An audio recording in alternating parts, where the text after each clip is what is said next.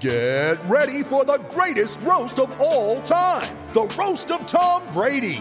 A Netflix live event happening May fifth.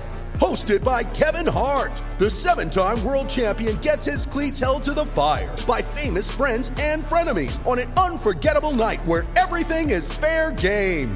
Tune in on May fifth at five p.m. Pacific time for The Roast of Tom Brady. Live only on Netflix. You ready? Showtime. On May third, summer starts with The Fall Guy. Let's do it later. Let's drink a spicy margarita. Make some bad decisions. Yes! Audiences are falling in love with the most entertaining film of the year. Fall Guy. Fall Guy. Fall Guy. That's what the poster said. See Ryan Gosling and Emily Blunt in the movie critics say exists to make you happy. Trying to make it out? Nope. Because I don't either. It's not what I'm into right now. What are you into? Talking. Yeah. The Fall Guy. Only in theaters May third. Rated P G thirteen.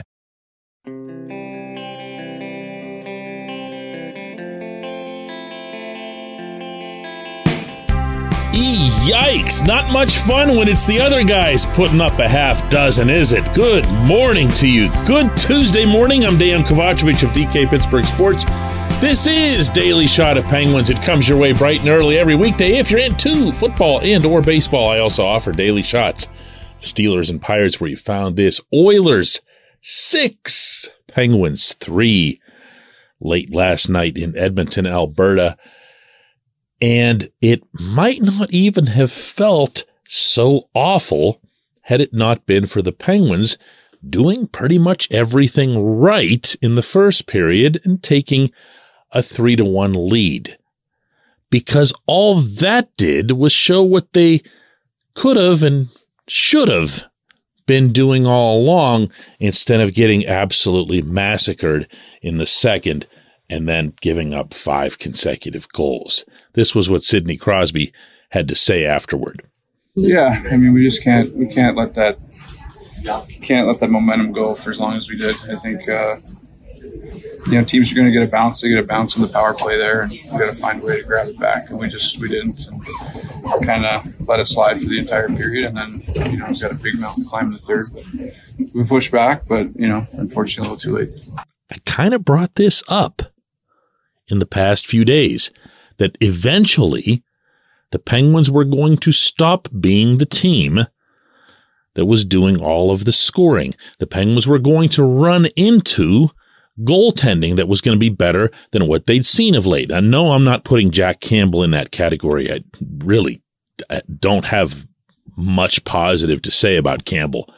However, they scored three goals. Rapid succession, probably started thinking to themselves, hey, look at us. We're skating with the Oilers. Nobody thought we'd be able to do this. Well, not many teams skate with the Oilers, but a lot of teams beat the Oilers. Notice that?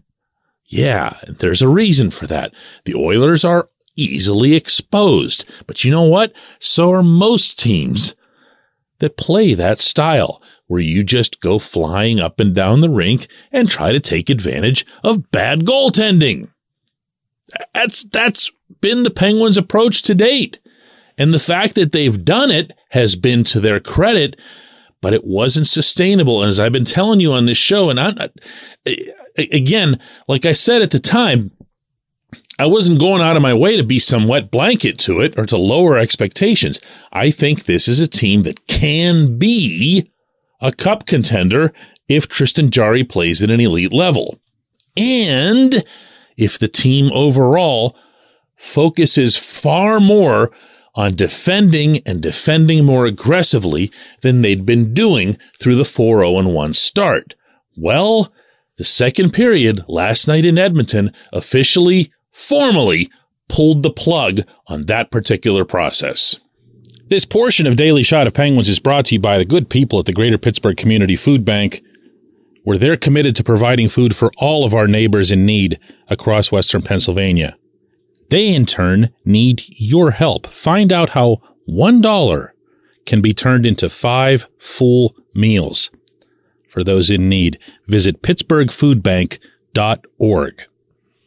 There's no panic, and there's definitely no big pronounced statement to make after this. Look at the Oilers and all their young guys, and look at the Penguins, how old they are, and they got magically old between the first period and the second. They just aged. No, no, no, no.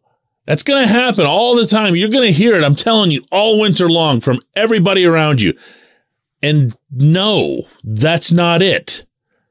Instead, what's it is that they did, the Penguins did, all kinds of dumb things with the puck all over the rink. Some of it worked against them through some rotten luck, but a lot of it was just looseness. And, and, and I don't even mean necessarily looseness like physically, as in they were all spread out all over the rink, which they were. I mean just looseness in terms of attitude or the casual nature of some of the plays they were attempting to make. They weren't tight. They didn't stay in a pack, and they weren't tight mentally either. And there it went, because the Oilers started feeling it, and the Oilers have a bunch of guys who can score in their sleep if you let them. And that's exactly what happened. The Penguins needed this. They probably needed it about a week ago, but they got it. And they got it in a rotten place to get it, which is the first out of four games that are being played out in the western part of the continent. They're playing again tonight in Calgary. And the Flames are probably every bit as good as the Oilers, and that's not necessarily a compliment because I don't think that much of either team. The Flames also haven't been great in goal in forever. But what the Penguins really need to do tonight at the Saddle Dome, more than anything else, is shut them down. Shut them down. Win one of those one nothing games. Win two to one. You're going to have to tighten up anyway because Casey DeSmith's almost certainly going to be in goal. With Jarry just having played last night, that also might be a good thing. Because if you think to yourself, I mean, I don't want to suggest that everybody in the room is thinking, wow, man, Casey DeSmith really stinks. We need to play great defensively. But what you can do is kind of have in the back of your mind, this isn't our starter. This isn't a top five goaltender in the N H L. We already had one of those last night, and it still didn't help us much because we were that terrible. Tighten up. Get it done. Use the trip. Use this lesson to start getting a whole lot better at the area that's going to matter the most come next spring. When we come back, J one Q.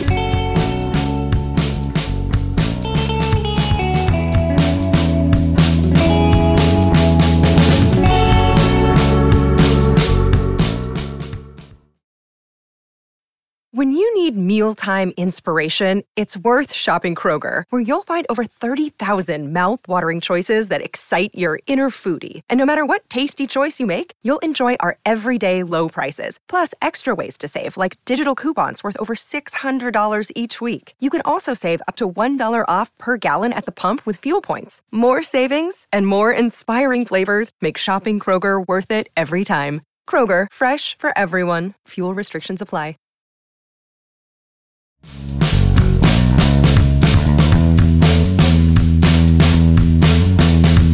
Today's J one Q comes from Brian Connolly, who asks, D K, what's a Brock McGinn? And why does he skate toward his own net as much as the other one? Brian, Brock McGinn hasn't been a very good player for the Penguins since the first half of last season.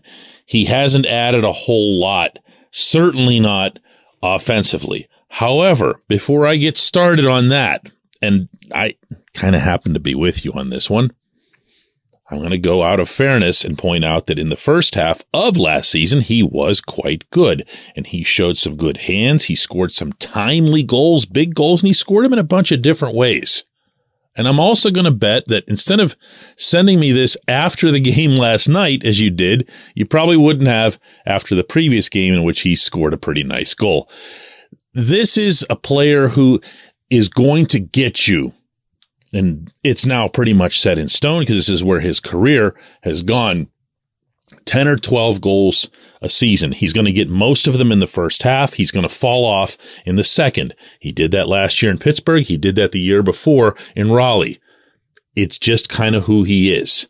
The reason he's on the roster is penalty killing. And the reason that he's on the P K is that he blocks shots.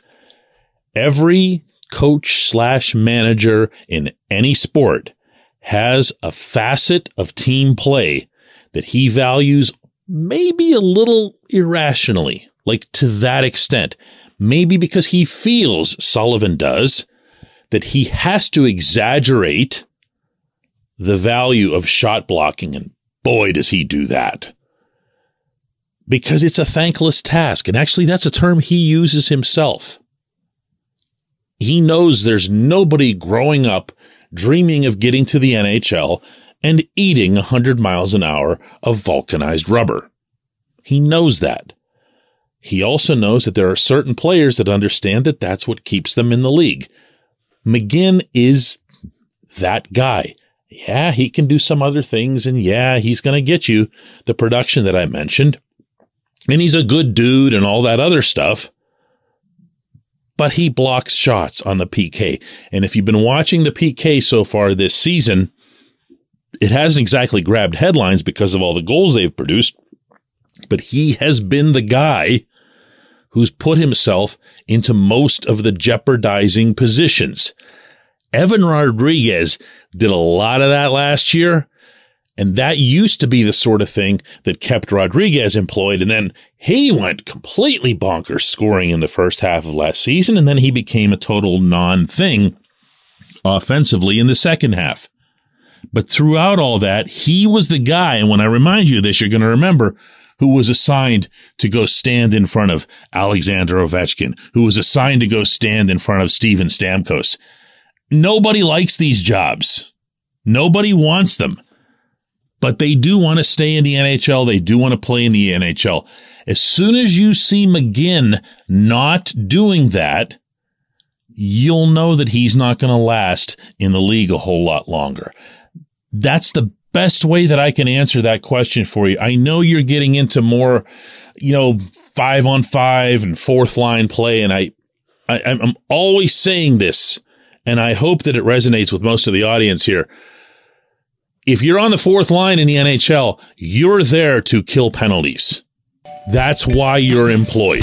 The fourth line is pretty much just a time kill otherwise. I appreciate the question, Brian. I appreciate everyone listening to Daily Shot of Penguins. We'll do another one tomorrow.